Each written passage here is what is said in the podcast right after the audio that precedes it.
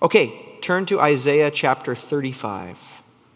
Isaiah chapter 35 for our first sermon considering Christmas. We want to consider Christmas this season, right? We want to consider Advent. Because our world and our culture has done a great job of sanitizing it and making it cozy and comfy and warm and fuzzy and all those really good, lovely things that kind of lull us to sleep by a nice warm hearth. Just the word hearth makes me want to put a blanket on.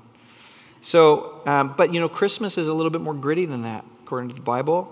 And that's what's so comforting about it. So let's read Isaiah 35, verses 1 through 10, and let me give you some thoughts to consider this week of Advent. The point of this is to con- take notes, you guys, and talk about this stuff throughout the week with your friends, with your family.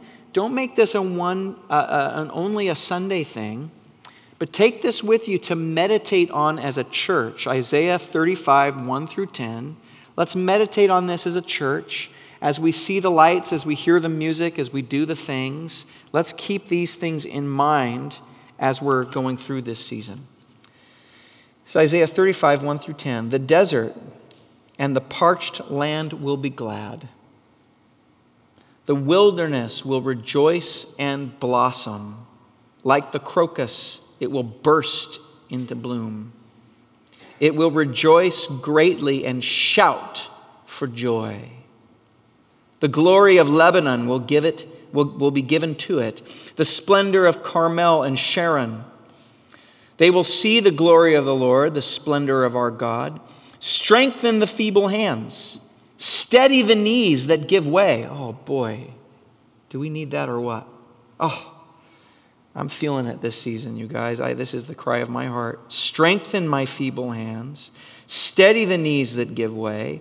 Say to, the, to those with fearful hearts, Be strong, do not fear. Your God will come. Oh, gosh. He will come with vengeance, with divine retribution. He will come to save you. And then will the eyes of the blind be opened and the ears of the deaf will be unstopped. Then will the lame leap like a deer, and the mute tongue shall shout for joy. Water will gush forth in the wilderness and streams in the desert. The burning sand will become a pool, the thirsty ground bubbling springs. In the haunts where jackals once lay, grass and reeds and papyrus will grow, and a highway will be there it will be called the way of holiness. It will be for those who walk on that way. The unclean will not journey on it. Wicked fools will not go about on it.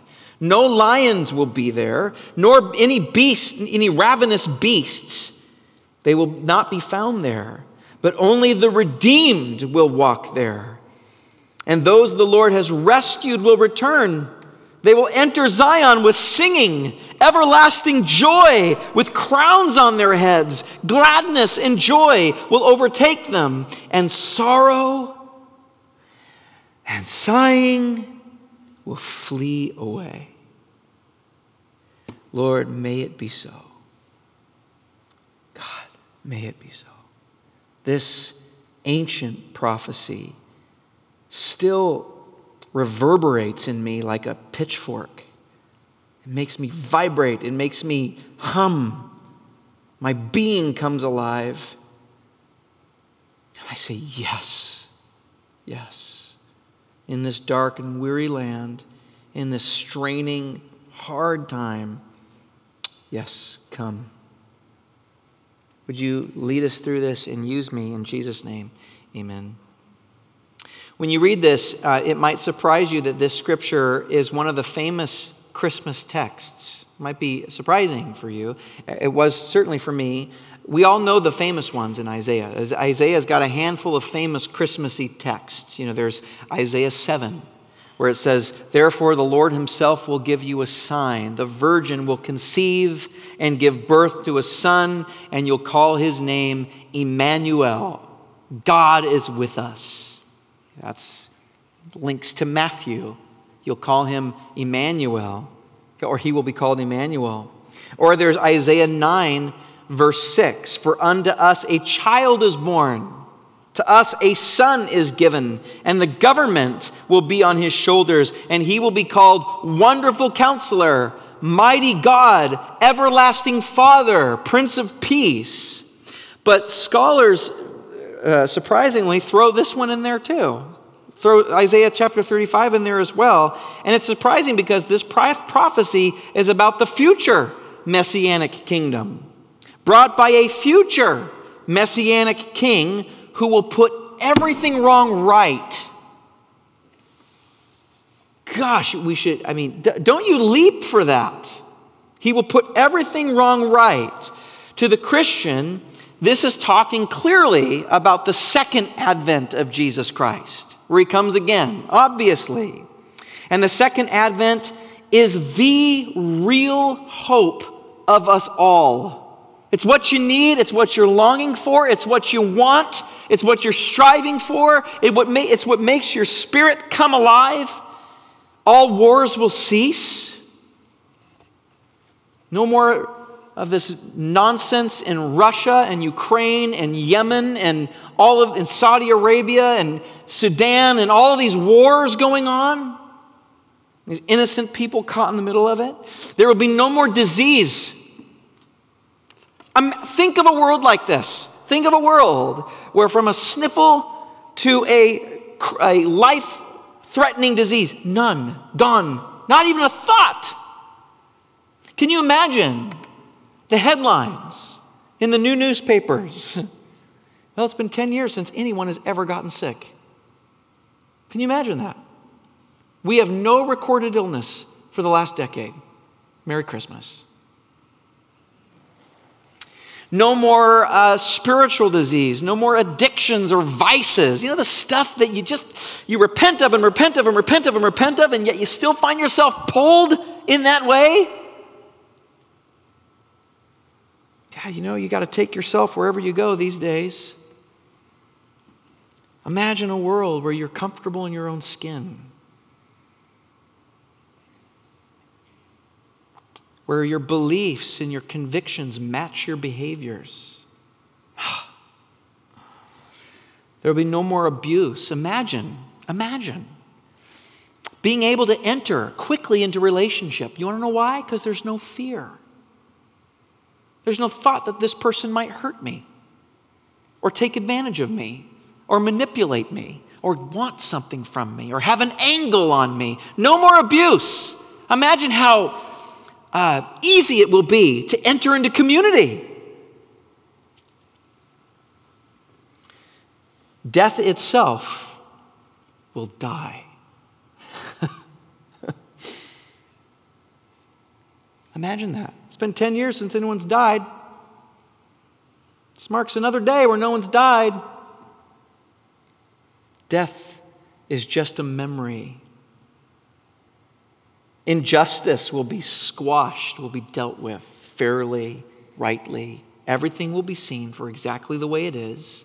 No more blurry lines, no more confusion, the judge, the King of Kings, will see it all just the way it is and reveal it just the way it is, and he'll know exactly what to do about it. Whew. No more exploitation of the weak and impoverished. Imagine driving down Aurora and not seeing any slavery.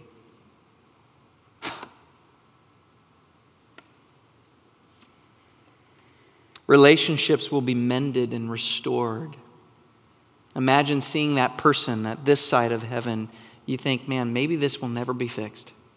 This animosity, this resentment, this unforgiveness. The, imagine seeing that person there and with an embrace, forgiven, forgiven, restoration, reconciliation. That's what our text is talking about. That's the world that our text is promising will come to this planet. That is the hope of every Christian. When we read the paper and we see the latest tragedy, Christians say, not forever. There will be an end to this. And you only have to be human to want this. You don't have to be religious.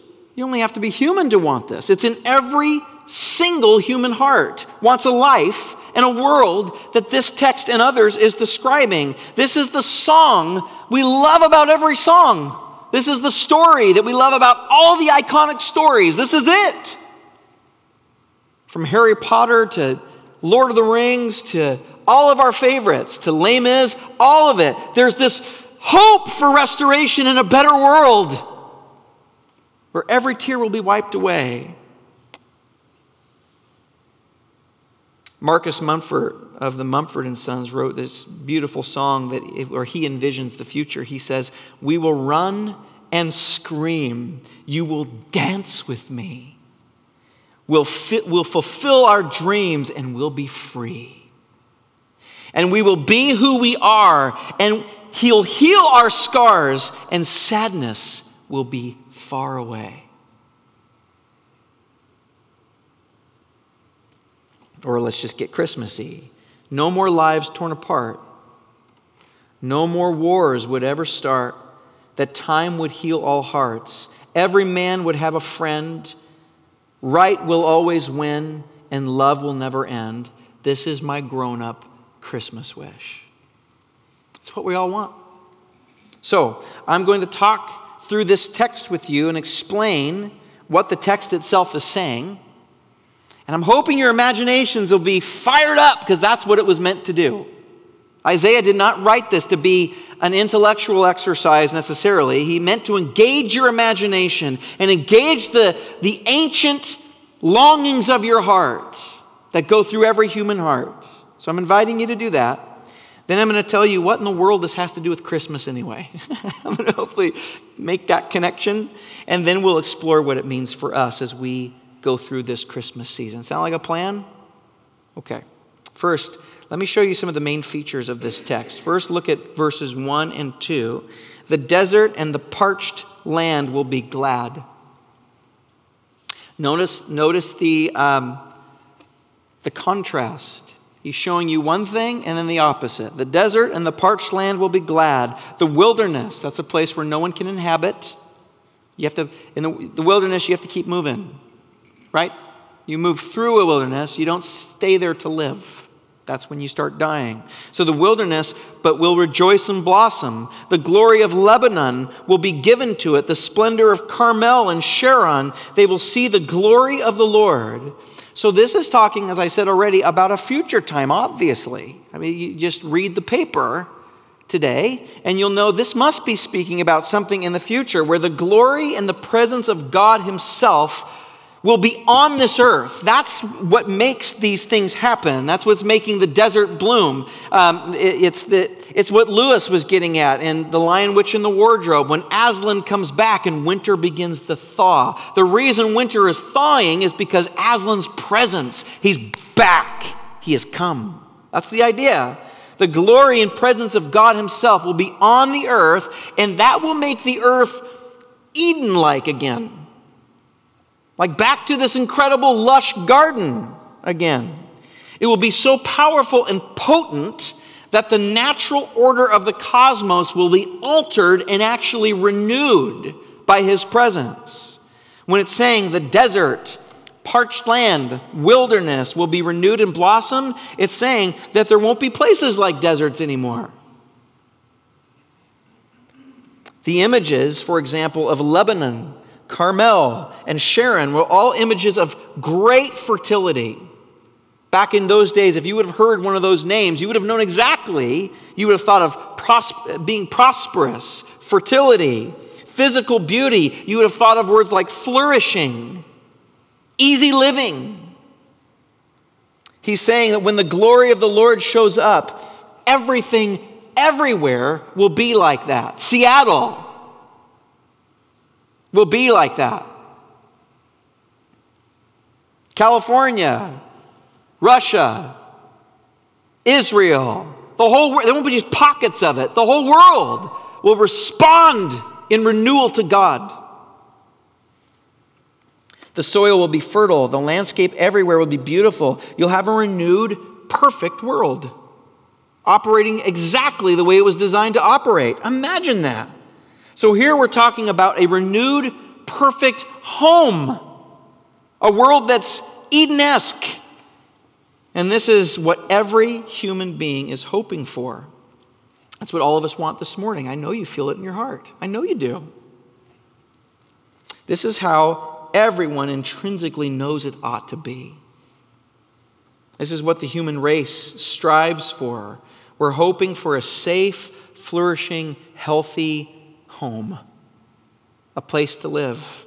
And then it tells us just how that's going to happen. Look at verse 4. He says, Be strong and do not fear. There's so much of this that the Bible folds in on itself so much. I'm thinking of Joshua chapter 1. He says to Joshua, Be strong and courageous. Why? Because I am with you. It's, it's an echo of that. Same thing. Be strong and do not fear. Why? Because your God will come. That's why. It's, he doesn't just say, Don't be afraid, like in the movies. The hero says, Don't be afraid. And the Bible says, Here's why. Because God will come. Don't just hang in there. Hang in there because this will have an ending. God is coming. He will come with a vengeance, with divine retribution. Some scary words. And He will come and He will save you. This is saying that the reason all of this is going to happen is because God Himself is coming to the earth to defeat evil once and for all. There should be a hoot, a holler. You're supposed to be way more excited right now. the great judge of all the earth will come and make, it, make all the wrongs right. Amen. amen. Thank you. Yes, amen. Now, God is here right now in a sense that he's omnipresent. We know that. But you will you can still miss him. In fact, that's one of the, the that's one of the um, great pitfalls of the holiday season in the West. Uh, you can still overlook him. And it's so beautiful here. It's so festive here. It's so nostalgic here. It's so filled with what to do and all of the things. It's so commercialized that we can actually miss the deeper meaning. I've, I've done this. I, am sure you all have. You've zipped through a Christmas so fast, and then on the other side of it, you're looking in the rearview mirror and you go, oh my gosh, I didn't think about Jesus much at all because I was just so busy doing the things. Christmas invites us to slow down and think about this. This is talking about a day when God will be, think of this, think of a day where God will be visibly here. Think of that. You can go see him. The way you can go to the Tetons, or the way you can go to Disneyland, or the way you can go to Yosemite, or whatever you want to go, you can go see God. Think of that. Think of that the beauty, like a river that's giving life to the earth. God's presence will be here. Every fiber of your soul and being will be absolutely captivated and drawn to Him like a magnet. You'll be literally feeling new life course through you just because He's here. And when he's here, all evil, all corruption, all injustice will be purged from the earth utterly and permanently, and also from you and your mind. Imagine having your innocence again. Noble woke up the other morning because uh, we, so Nicole's in Colorado visiting a girlfriend there and having a great time. And so that means it's boys' club, and I had to take Noble to Portland. So I wake him up in the morning, and this is what happens. He rolls over and he goes, Dad, would you like to live in a gingerbread house?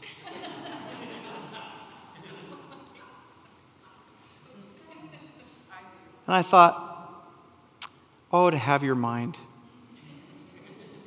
He goes, yeah, would you eat it? I think you'd have to patch it up with more frosting, which wouldn't be so bad. And then all the way to school, he continues talking about this gingerbread house. Imagine your mind being innocent again, renewed, delighting in your imagination, roaming the cosmos with just how you want to think and delight. And imagine the songs that would come out of you. Imagine the things you would write. Imagine the ways your, creati- your, your creativity would come out to society. and then in verse 5, and look what else will happen in verse 5 then will the eyes of the blind be opened, and the ears of the deaf unstopped. Then will the lame leap like a deer, and the mute tongue shout for joy. What does that remind you of? That's Jesus' MO right there. That's, that's Jesus, so that's his style. Uh, the, the eyes of the blind will be open, the ears of the deaf will be unstopped, the lame will leap like a deer. Think of the guy at the pool of Bethesda. Jesus pulled him up. The mute tongue will shout for joy. There won't be any blindness anymore. No, there won't be deafness, disease, or aging. There won't be death.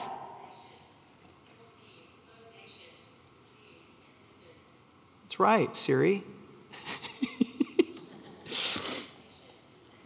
there won't be artificial intelligence interrupting. No, I'm just kidding. And finally, look at the end of the passage. Look who will be there.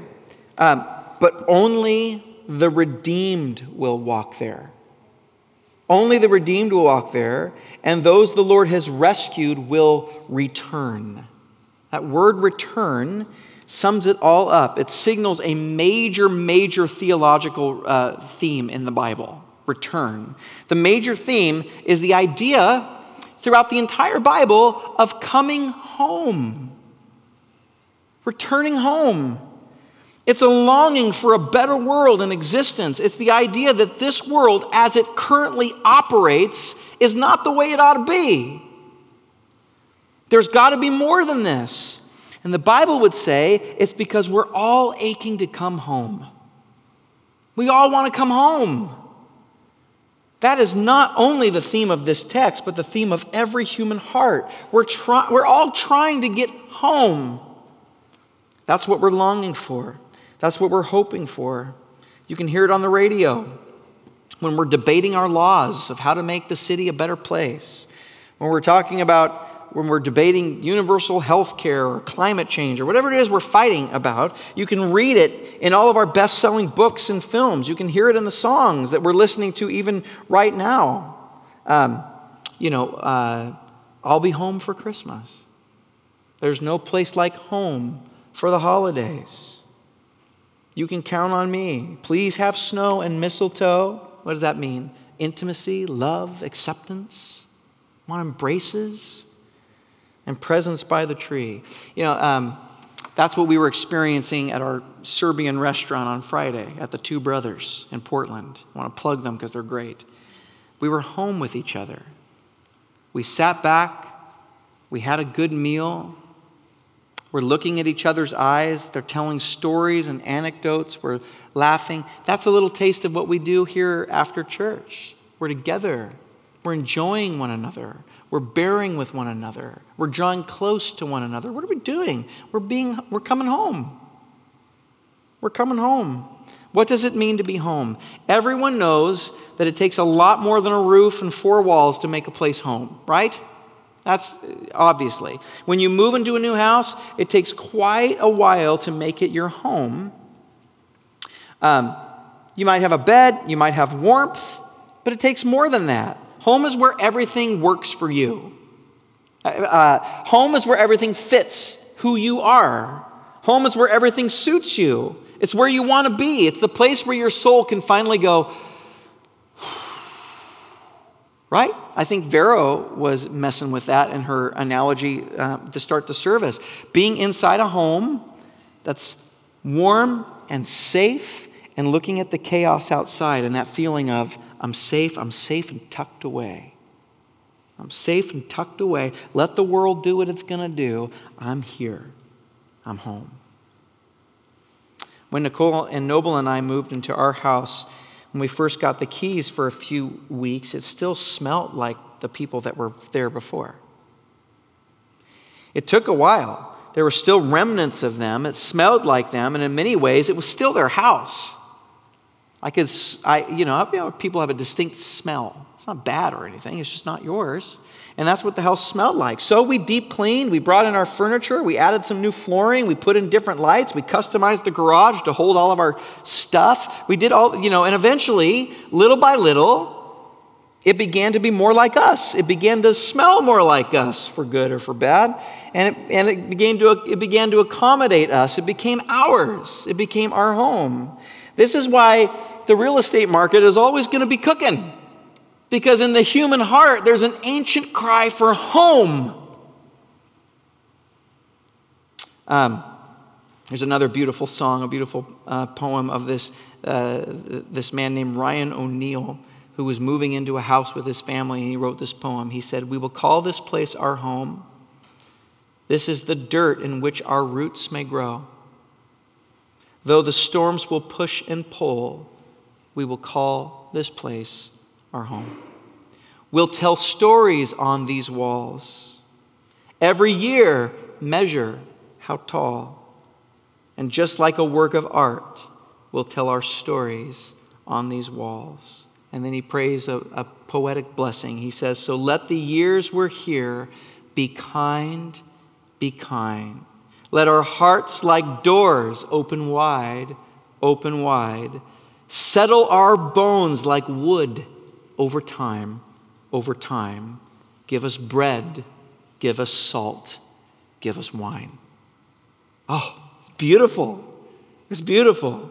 Home is a harbor. Home is a place of safety and rest. Home is a place that doesn't drain you but restores you. Home nourishes you. It strengthens you. It strengthens you because it can hold all of who you are.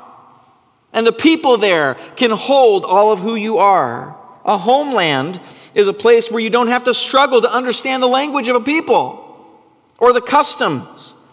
The landscape delights you. The food and the customs are you or who you become to be. And this is consistent with the entire corpus of Scripture.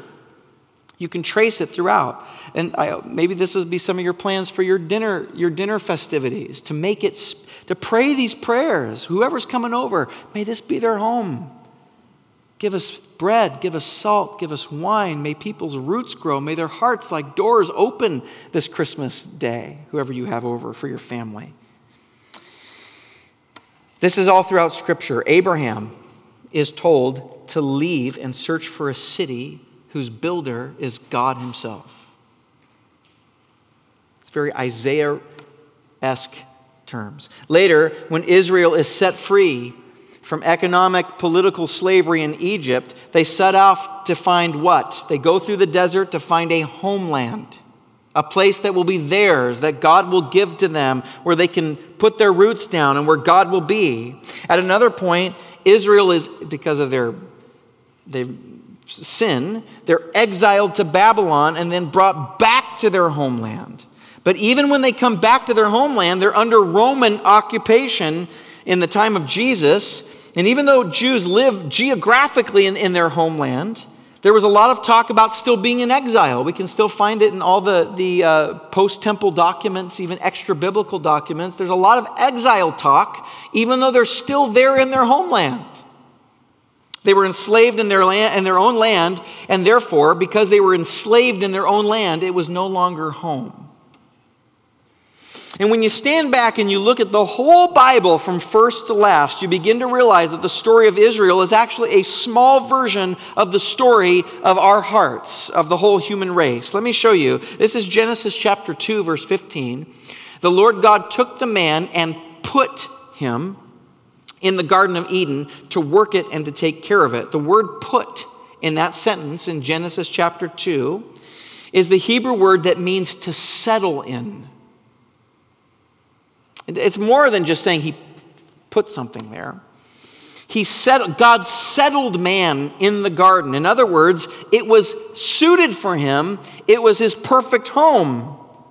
It was a place of perfect rest and a work that was to be done, not for survival, but out of enjoyment and pure pleasure. But when Adam and Eve disobeyed God, they lost their home. They were exiled from paradise. And we, you know, guys, as a human race, we've been trying to get home ever since. And at the end of the Bible, in the book of Revelation, we see God recreating this Eden like place worldwide. In Revelation, Isaiah 35 is finally realized. We see this garden like city of God coming down from heaven and renewing the world. And this is why the plight, by the way, the plight of our friends that live right over on the other side of that wall, the people that are literally homeless in this city should move every Christian down to the core because this is our story. This is our story. To literally be homeless, think of that. To literally be, to literally be sleeping in tents, under trees, on park benches, in cars, it's destructive. It breaks you down. It wears on you physically, it's bad for you emotionally and mentally, and it should catch every Christian right in the feels because to be a to, to a Christian, the homelessness in Seattle is a story that points to the ultimate story. The human race is homeless. The homeless person's problem points to everyone's problem in a sense spiritually. Here's what the Bible says about the human race.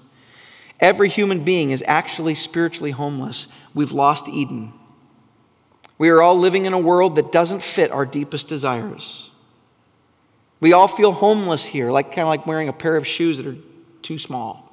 it's crampy, just hurts. It just doesn't fit. There's a dissatisfaction no matter if we have rags or riches. Doesn't matter. There's a deep dissatisfaction. There's an itch that just can't quite be scratched. We live in a world that doesn't fit us. In an affluent place like Seattle, you just have to peel back the surface of the glitter of Christmas time to see the hurt and pain right underneath. Why? Let me read Psalm 90 to you. It says, Lord, you have, you, you, listen to this, Lord, you have been our dwelling place throughout all generations. So here, isn't that interesting? Here, the metaphor goes from a place to a person. The Bible says that God is the home that we were actually all made for. He's the home that we're longing for. It means that we were built to find all of our hope, all of our comfort, our restoration, and our rest in God. All the things we're looking for in our homes, we were meant to find it in God. We were built to be so delighted in Him that we serve Him just for the joy of doing it. Just because we love Him. That's what we're built for. That's what we're, that's what we're doing anything else uh, or when we're doing anything else, it doesn't really fit us. Anything other than God is turning something that is not your home into your home, and it can't bear up the weight of your soul. That's the reality. Anything other than God is turning something that is not your home into your home, and it cannot bear up the weight of your soul. The, that other person cannot bear up the weight of your soul. Your career cannot bear up the full weight of your soul. Let me, uh, let me get another angle in at this. Uh, the book of Genesis tells us that in our primeval origins, human beings were made for paradise. We're made for like a Garden of Eden type of a place. But because we decided that we were not, that, or that we were going to be our own masters, that we were going to call the shots ourselves, we lost home. And now, when, now think of this when you violate a relationship, what, what's the ultimate thing that happens?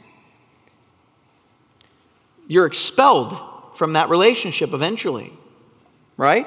If you violate a relationship by betraying someone or abusing someone or using them for your own ends, or whatever happens, eventually you'll be expelled from that relationship. You've lost your place. That's the idea. That's what that's the idea of prison. Criminals, we take them out of society and expel them to a place where they're not allowed anymore. They've proven themselves untrustworthy. So because we've turned from him, we've been expelled. That's the, that's the plot of the scripture. We've been expelled from our relationship with God, and now the whole world is out of whack. We're tweaked. Winter is here. Our broken relationship with God affects everything. We were not built for a world in which there's death. Did you know that? We weren't built for it. People that say, oh, death is a friend. The Bible says, no, death is the enemy. And we all know that. The Bible will say what your heart intrinsically knows. We were not built for a world in which there is decay and aging and disease and blindness and lameness and deafness. All the things that this passage names. And as C.S. Lewis so famously said, if you find yourself dare, uh, desiring something that this world doesn't have, what else could it, could it mean except that you were made for another world? In other words, we know death is not our friend. Why? Because we long to live. We long to live.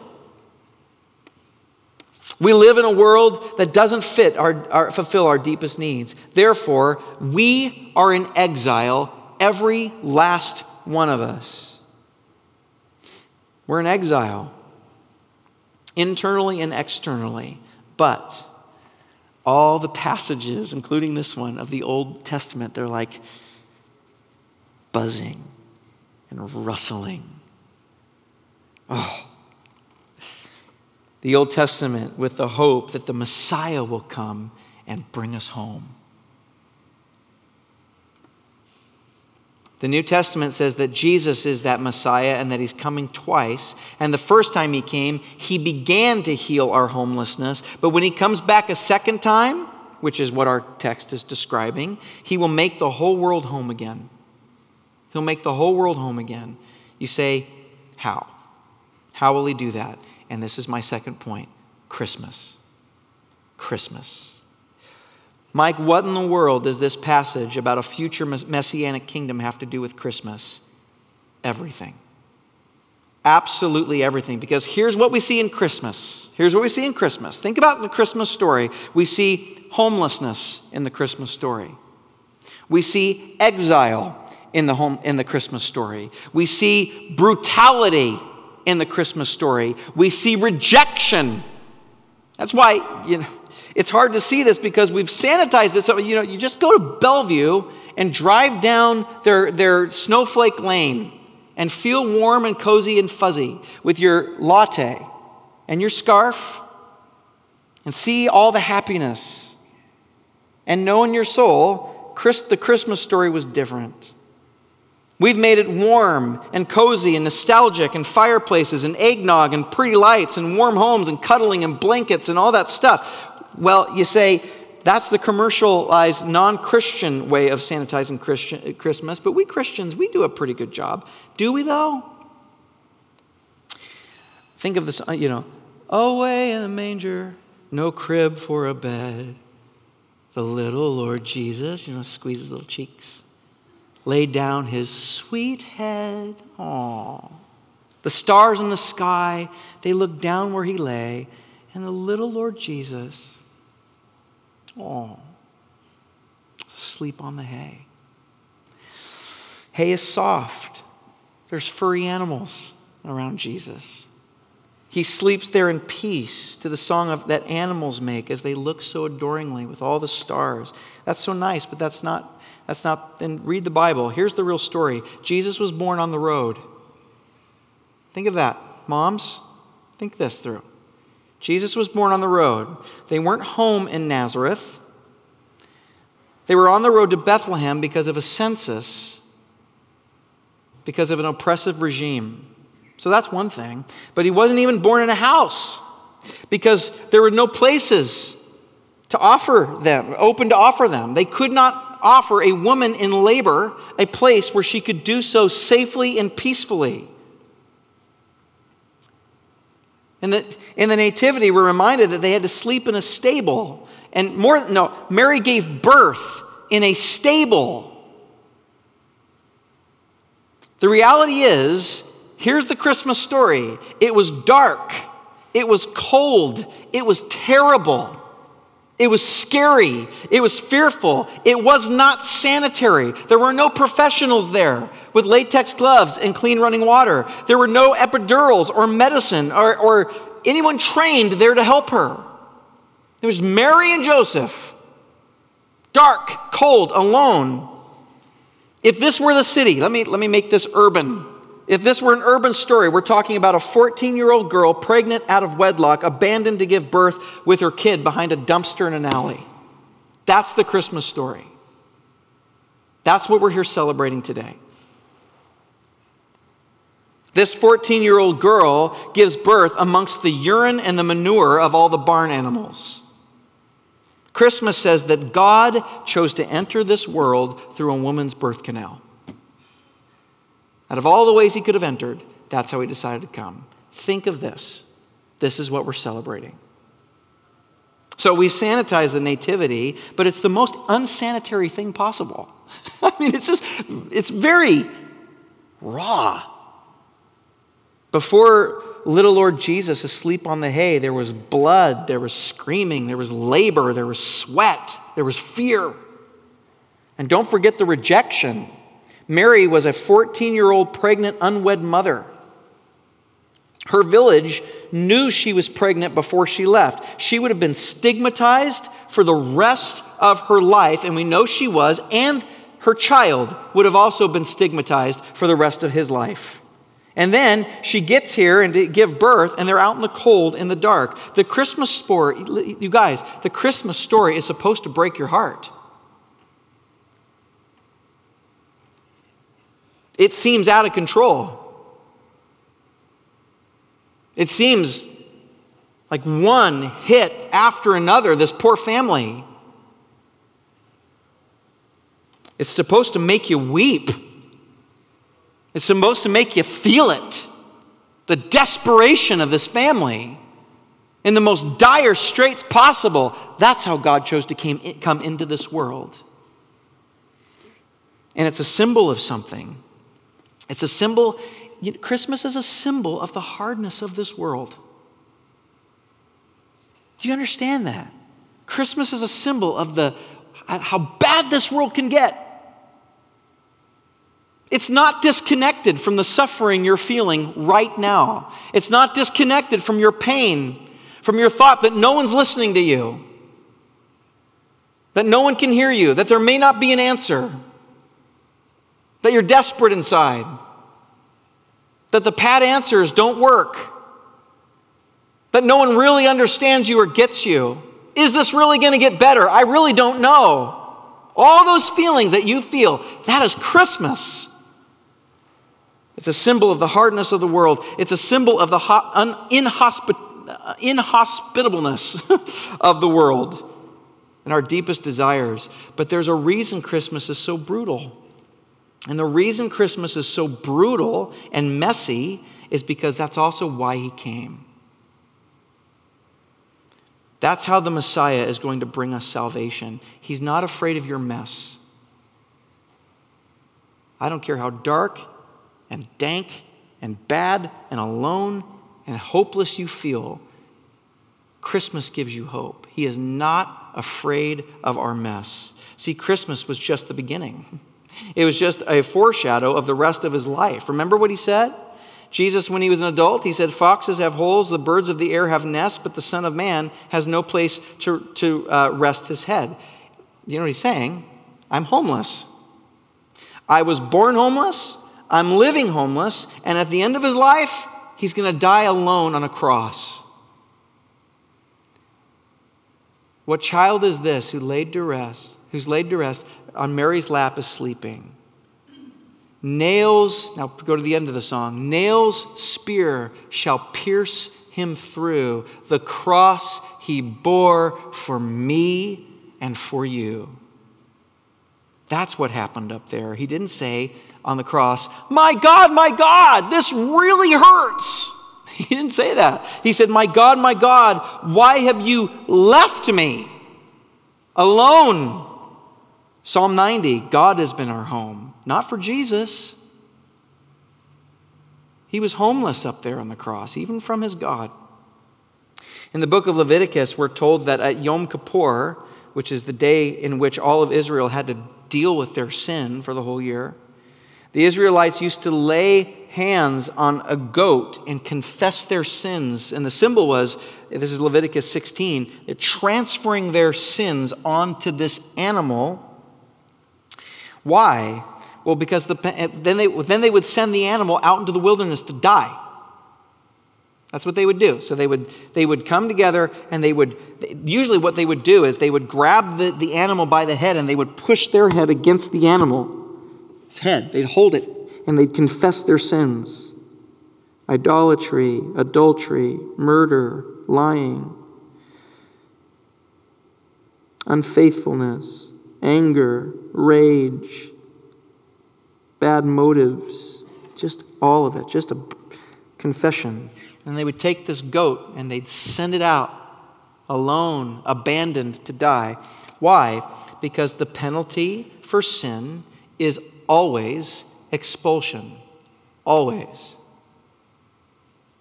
The penalty for, wrong, for wronging people, for harming people, for putting yourself first, for betraying people, for exploiting people, it's always getting kicked out of that community eventually.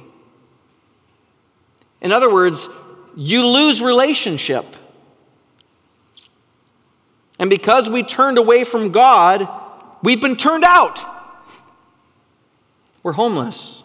But Jesus Christ came to earth and experienced homelessness at the very at the beginning, middle, and at the end, especially on the cross. What was happening on the cross? Jesus was being expelled up there.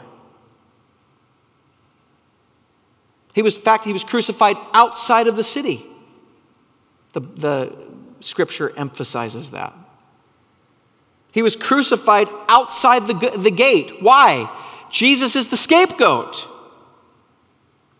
He's getting the cosmic homelessness and penalty that we deserve, the expulsion that we deserve, so that we can come home.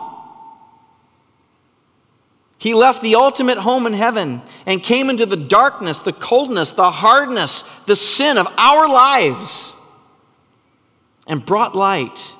He experienced absolute aloneness, aloneness so that we can have the love of God and never lose it. Why?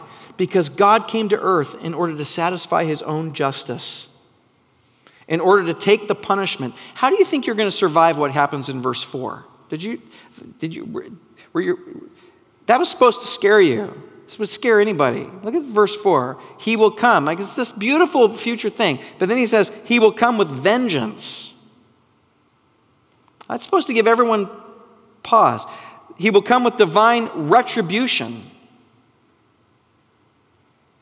In other words, when He comes, how will you not be destroyed? You know the thing with justice, the thing with it? As we all know it should be. We all long for justice.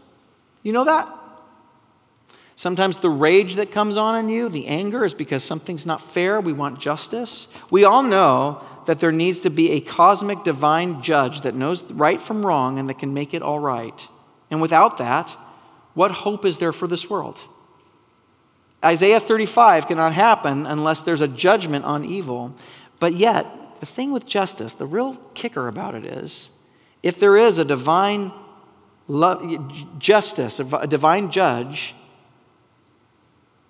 how is he going to destroy the world without destroying you and me?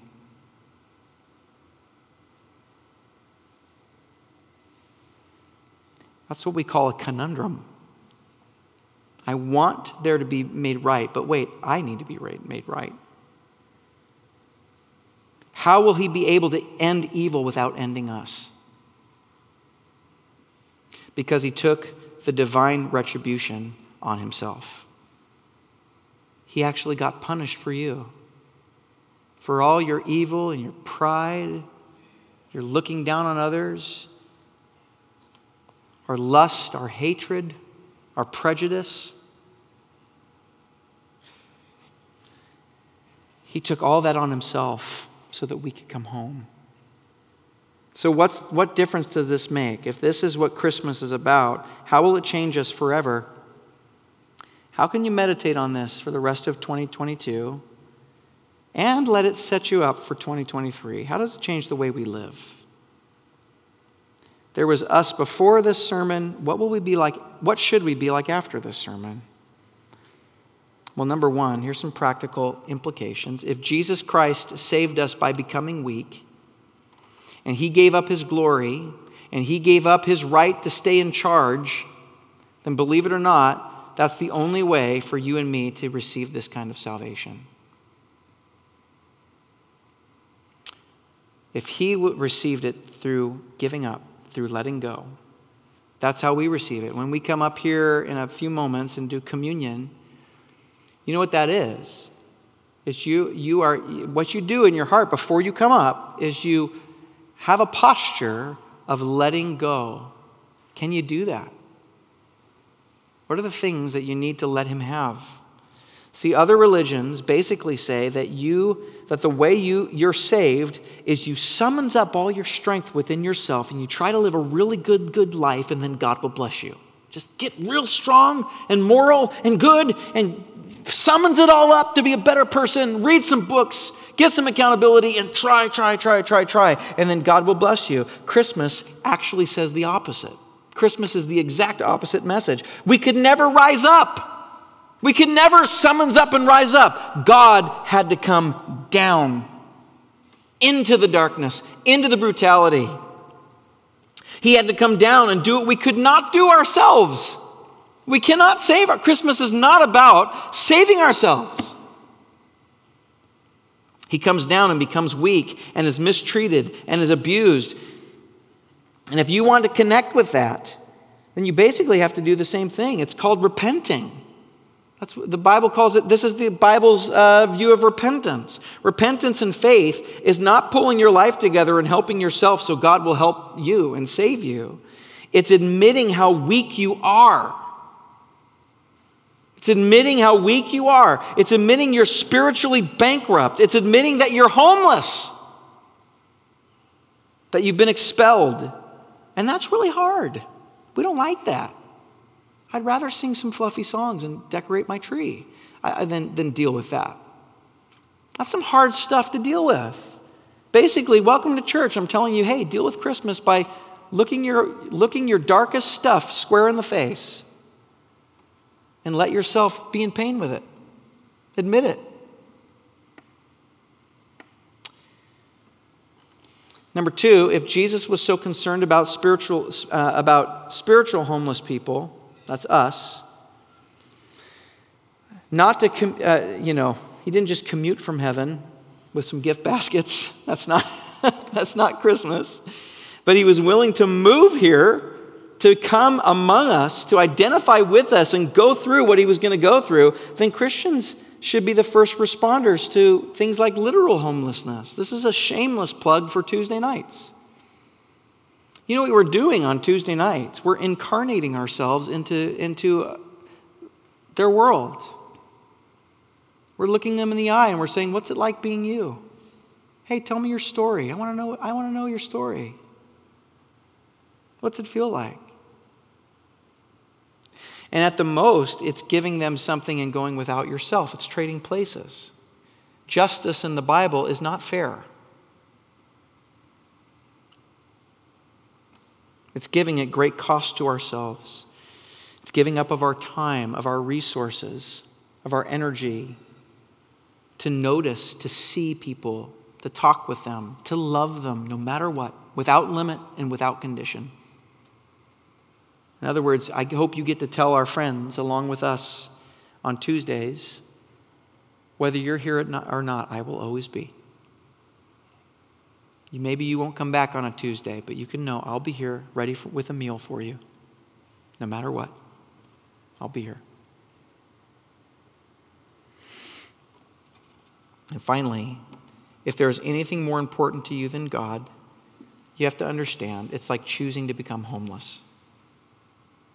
If there's anything more important to you than God today in this Christmas season, you're like choosing to be homeless. In the summertime, we do a lot of camping, and that's a lot of fun. But I don't know about you, by the time the summer is over, I'm always thinking to myself, camping is fun, but it's just no way to live. it's not a permanent situation. I long for something more. My back longs for something more. See, there are a lot of great things in this world, but the moment you try to live in them, just like the wilderness, supposed to be passing through. But the moment you try to say, I think I'll live like this, it's the moment you start to die. You're choosing to make your home in a box under a bridge. It's no way to live. It's destructive. The wilderness was never meant to bear the full weight of your existence.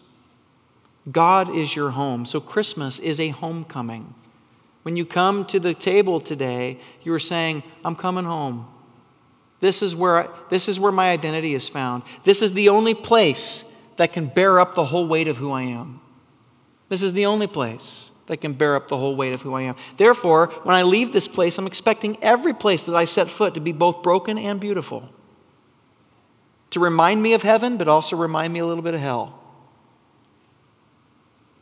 Every relationship that I'm in will be both broken and beautiful. This is, where, this is the place that can bear up the whole weight of who I am in God's presence. When you live on other things, you're like Cain, always wandering but never home. Always winter but never Christmas. Christmas means that Jesus Christ became homeless so that he can take us home, and that's our hope. Think of home when you hear the songs this week. Put on Warm 106.9, and you'll listen to all the classics. And when you hear, I'll be home for Christmas, think of this. I am coming home to you right now, God. Right now. I'm coming home. You are my home. You can count on it.